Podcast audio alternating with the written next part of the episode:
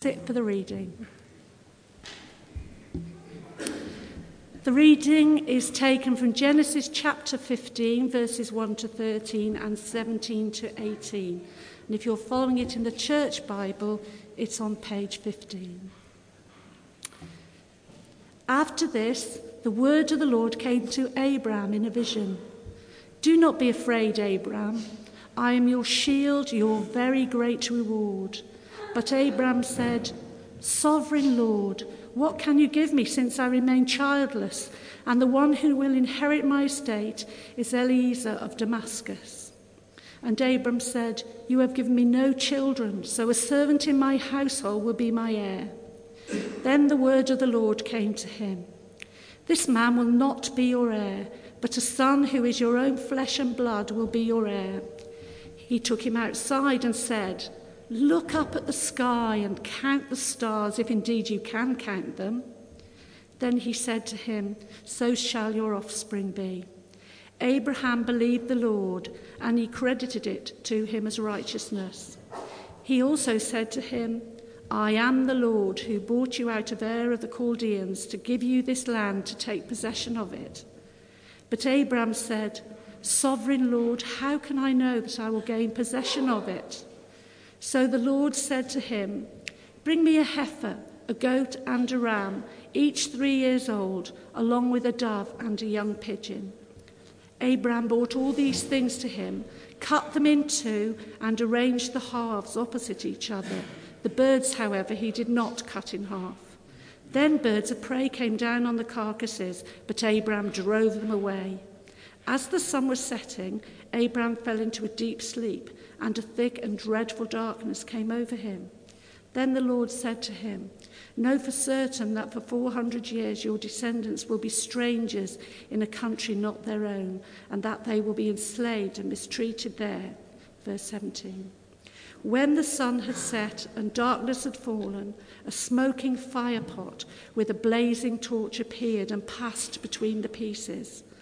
On that day, the Lord made a covenant with Abraham and said, To your descendants I give this land, from the Wadi of Egypt to the great river, the Euphrates. This is the word of the Lord. Thanks.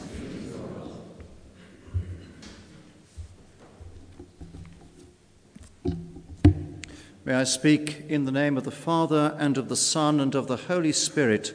Amen. The opening words of Genesis 15, after these things, invite us to look back to what has been happening to Abraham before we start to think about what happens next. As we look back, the most significant happening is described in Genesis chapter 12, where God speaks to Abraham and promises him that he will have a key role in God's purposes for the world. God makes a threefold promise to Abraham a promise of progeny, you will become a great nation, a promise of property, you will inherit a land, and a promise of prosperity, you will become a blessing to all peoples. It was a remarkable prospect for Abraham, and we are told that immediately he set out from his homeland to begin the adventure of discovering the reality of God's promise. It was a great high point in Abraham's relationship with God, one in which he felt that God had given him a special work to do and in which he would see God working with him and through him. But what happened after that? As we read chapters 12 to 14, the answer is that instead of seeing a clear fulfillment of what God had promised, Abraham had met with all kinds of troubles and trials and setbacks. It became a time of real testing. First of all, Abraham, as he set off for the promised land, had been afflicted by famine and forced to divert into Egypt. Because his wife Sarah was very beautiful, Abraham had feared for his life. And so he persuaded her to say that she was his sister, in case they picked on him as an insignificant foreigner and killed him and then took his wife. Well, this led to trouble with Pharaoh, and in no time at all, Abraham was ejected from the land. After that, there was conflict between Abraham's herdsmen and his cousin Lot's herdsmen. So Abraham had to agree to divide up the land and avoid family quarrels. Following on from that, the narrative tells us that certain battles were fought between uh, Abraham, Lot, and the local inhabitants, and in no time at all, Lot had been captured. So Abraham had to assemble a small army and go after him to try and catch, cap, cap, re- recapture him and set him free, which of course he did. And then finally, there's a description of Abraham's strange encounter with the king of Salem, who is a priest and who places quite major demands on Abraham. All of these experiences have no direct bearing on the promise that God had made in Genesis chapter 12. And perhaps more to the point, none of them did anything to take forward the fulfillment of that promise. Sarah, his wife, had not become pregnant. Instead, he had nearly lost her to Pharaoh. No new land had been secured. Instead, he had found himself treated as an alien and an outsider.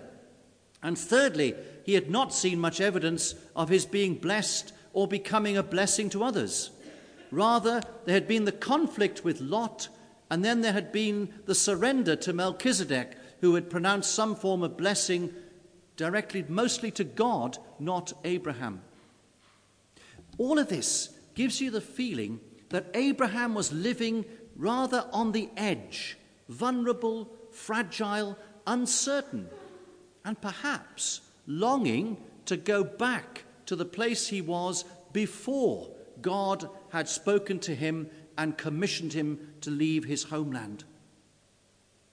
These are the things which set the scene for Genesis 15.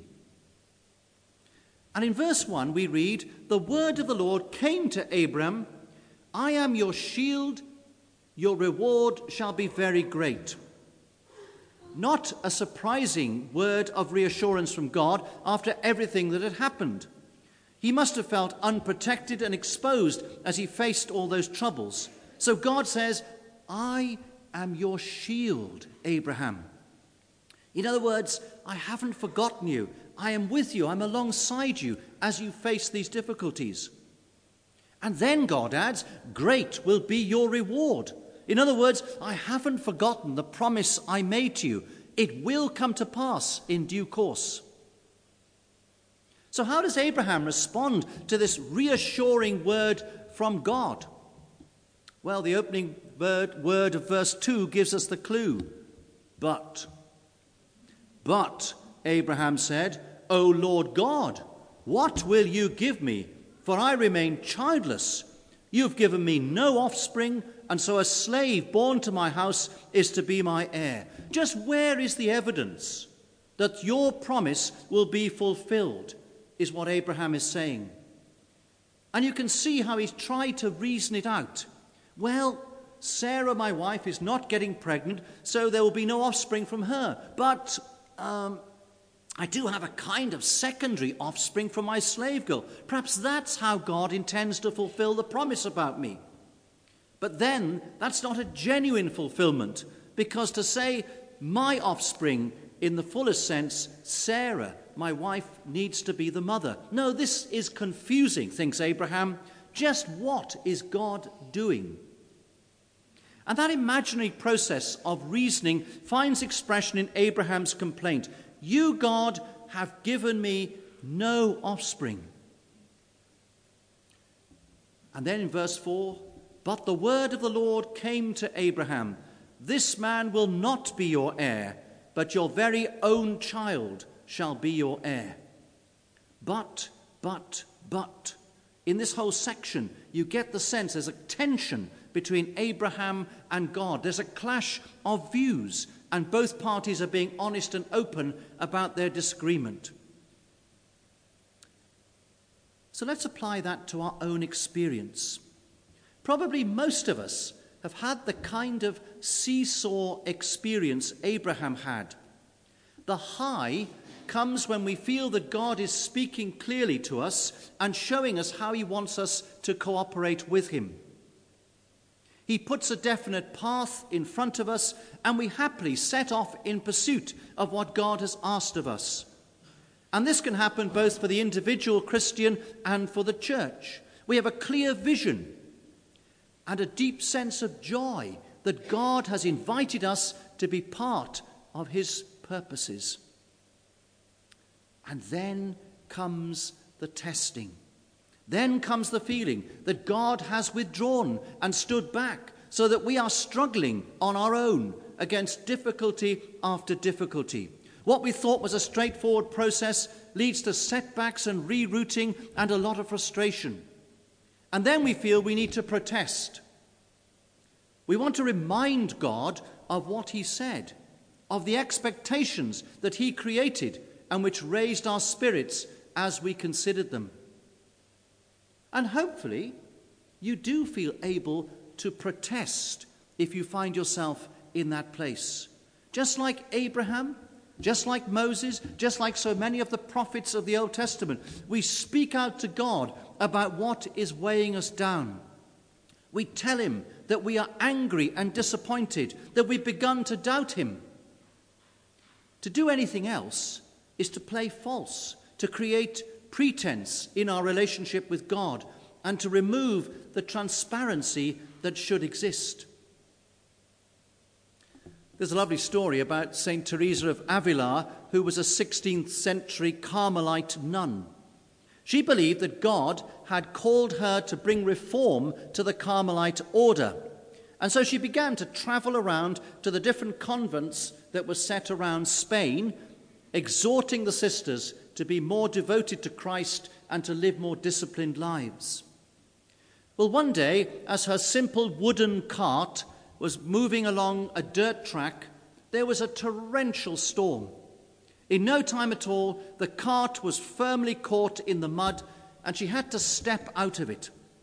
As her ankles sank into the mud and the rain drenched her from above, Teresa looked up at the sky, shook her fist, and said, God, it's no wonder you've got so few friends the way you treat them. There was something refreshing about that outburst. Teresa felt able to speak her mind to God, and that's completely in keeping with what Paul says in Ephesians 3:12. In Christ, he says, we have access to God with boldness and confidence. And the Greek parrhesia could literally be translated in Christ we have the freedom to say anything and everything to God. We approach God as God's children, speaking to their Heavenly Father. Or if you find it more helpful, we approach Jesus as friend and brother who knows and loves us without limit. So when there's pain and perplexity in our lives, as there was for Abraham, it makes sense and is a sign of a healthy relationship with God that we tell Him how difficult we are finding our circumstances and how much we need greater clarity and understanding. And what does God do to help Abraham come to terms with the challenges he had faced, which had delayed and distanced him from seeing God's promise fulfilled? How does he respond to the anguish he feels over having no offspring? Verse 5 tells us that God brought Abraham outside and showed him the countless myriads of stars in the sky. And God said to Abraham, So shall your descendants be. And we read, Abraham believed the Lord. So, what had happened to bring about that change? What allayed Abraham's fears and gave him renewed confidence in God? I think the answer is that God had rekindled Abraham's imagination. He had refreshed his vision, renewed his excitement about the great plan that God had in mind. And hopefully, the same can happen for you and me if we allow God to raise our sights so that we see something of the greatness and the grandeur of his purpose. Once we see that, then we become less anxious about the more minor details. We realize that if God can accomplish these great things, then of course He can remove or overcome the obstacles that happen to be immediately in front of us on the path to their fulfillment.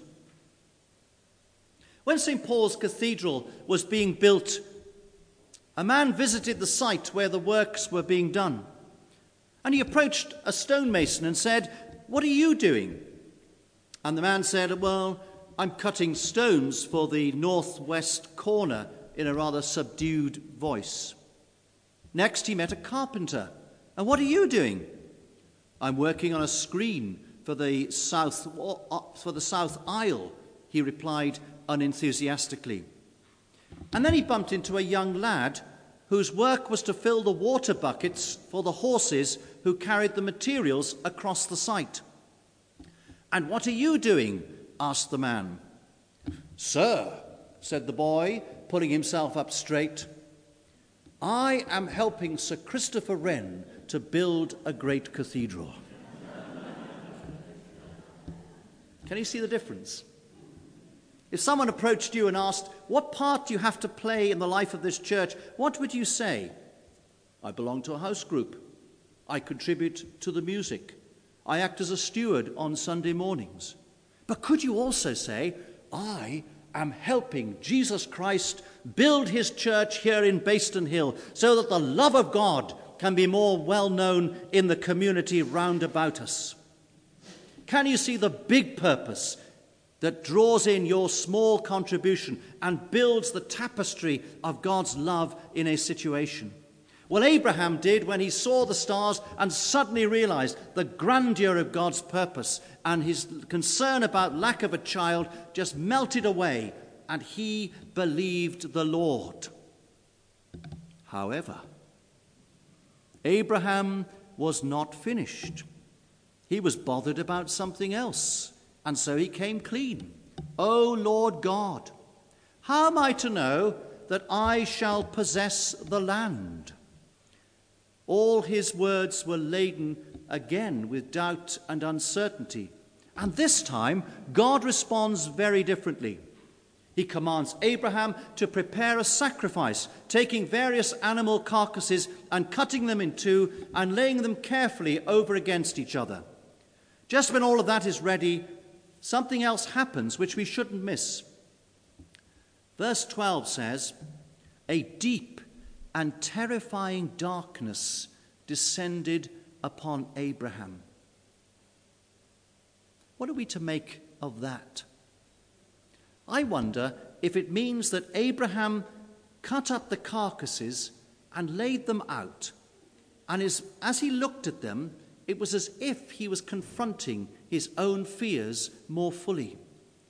God, he might have thought, as I look at these dead animals cut up and broken in this place of sacrifice, they make me realize how dead and broken I feel inside.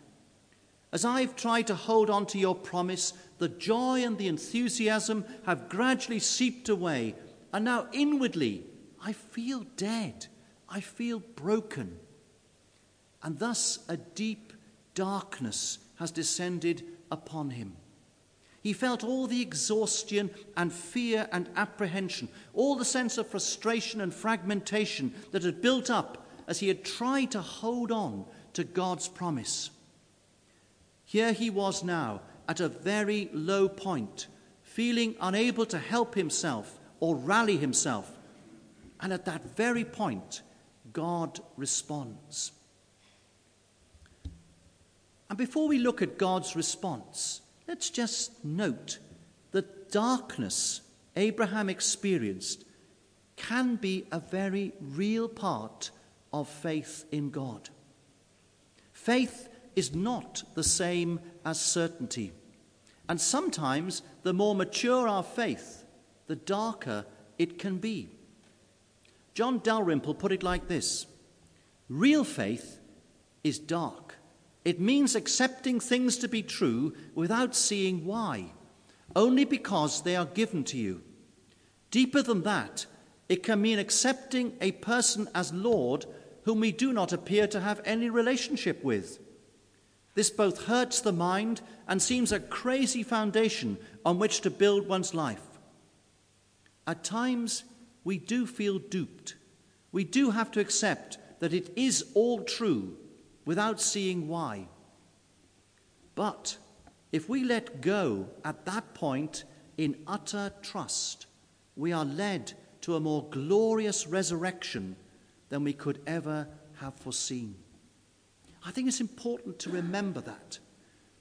It was Kierkegaard who described faith as floating on 70,000 fathoms, giving the sense that we feel somewhat insignificant and at the mercy of something and someone far greater than us, and that all we can do is to let go, stop trying to be in control, and surrender ourselves in trust.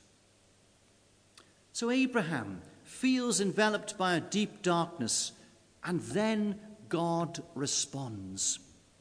A smoking firepot and a flaming torch passed between the animal pieces, and the Lord made a covenant with Abraham that day, saying, To your descendants I will give this land. What are we to make of this mysterious happening? A firepot was used to cook food, and so I see its appearance as a symbol of nurture, strengthening, and sustaining. The flaming torch is for lighting up a darkened path, and so it speaks of guidance and finding direction. And the fact that they pass between the animal pieces conveys the message from God that He wants to offer this nurture and this guidance in the midst of Abraham's sense of brokenness. God is not saying, Abraham, when you snap out of your present state of mind and when you start to express some confidence in me, then I'll give you some strength and guidance. No, right now, right here, right where Abraham was struggling to make sense of his faith and his relationship with God, that is where God comes to him and meets him and touches and transforms him. It was in that dark place that God came to make the covenant, that pledge of agreement with Abraham. And that, of course, is how God works. When we feel we've got nothing left to give, He comes all the way to meet us. That is what grace is all about. And when He meets us in our weakness, in our helplessness, He lifts us gently onto our feet and with his arm around us, as it were, he helps us to take the first steps forward on the path to his will. What are the equivalents of the smoking pot and the flaming torch today? I think nurture can come in the sacrament of Holy Communion, and that would be the equivalent of the smoking pot. Here, God feeds us. Here, God gives us a covenant pledge of his loving kindness and mercy. Here in the bread and wine, as we take it, God comes to us gently and reassures us of his love for us. He sets our minds back towards the cross and the sacrificial death of Jesus. And as we think of that, and as we receive the broken bread and the wine outpoured, symbols of his crucified body and his shed blood, we realize that what he did for us on the cross was to show us that nothing, nothing can quench or break his love for us. Nothing can separate us from that love.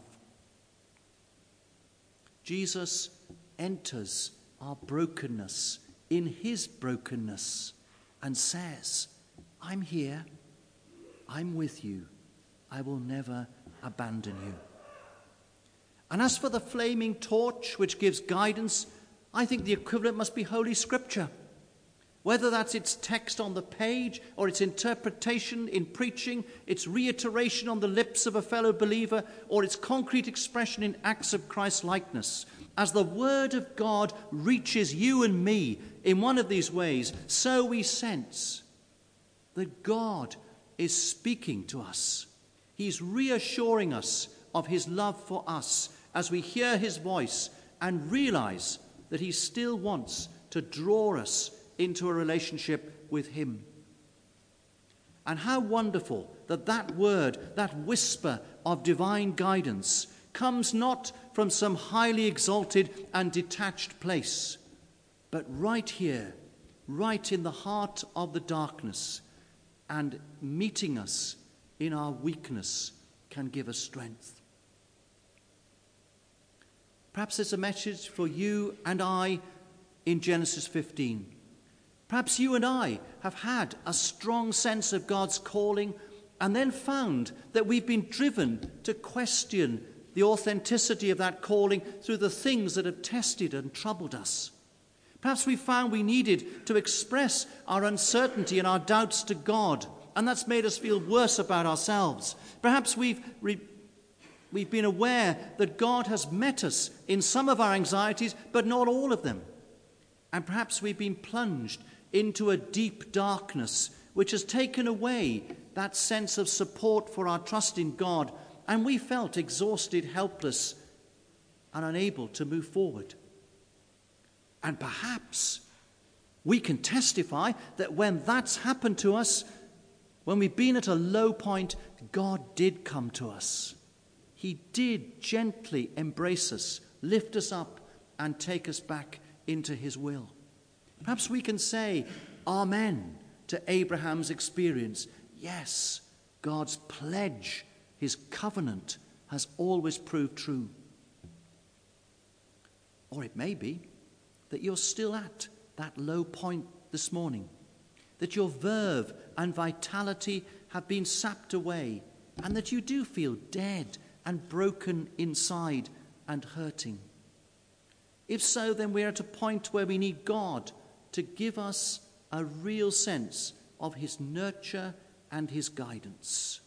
We need, through sacrament and scripture, to know that He is right here alongside us, that He will stay close to us in mercy and faithfulness.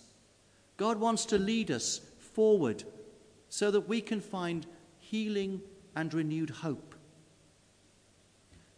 And if that's where you are this morning, because this word seems to take us to this point, we're going to provide in front of the cross at communion the sacrament of anointing or laying hands on with prayer. And if you're in that place, a low point, or you're just in a place where you want some reassurance, or you want God's love to be renewed in your life because you're carrying a particular burden, then feel free after you've received communion to go and receive ministry there so that God can touch you in the way that he touched Abraham. All of us, like Abraham, are inheritors of a great promise.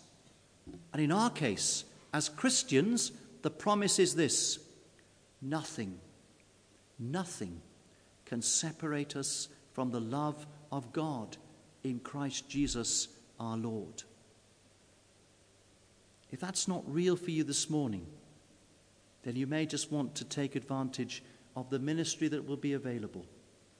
Or if it has been renewed recently in your life, so that you do feel a deep sense of peace, that His love really surrounds you and holds you, you may want to use this service as a time of deep thanksgiving to God for the renewal and unfailing pledge of His love for you.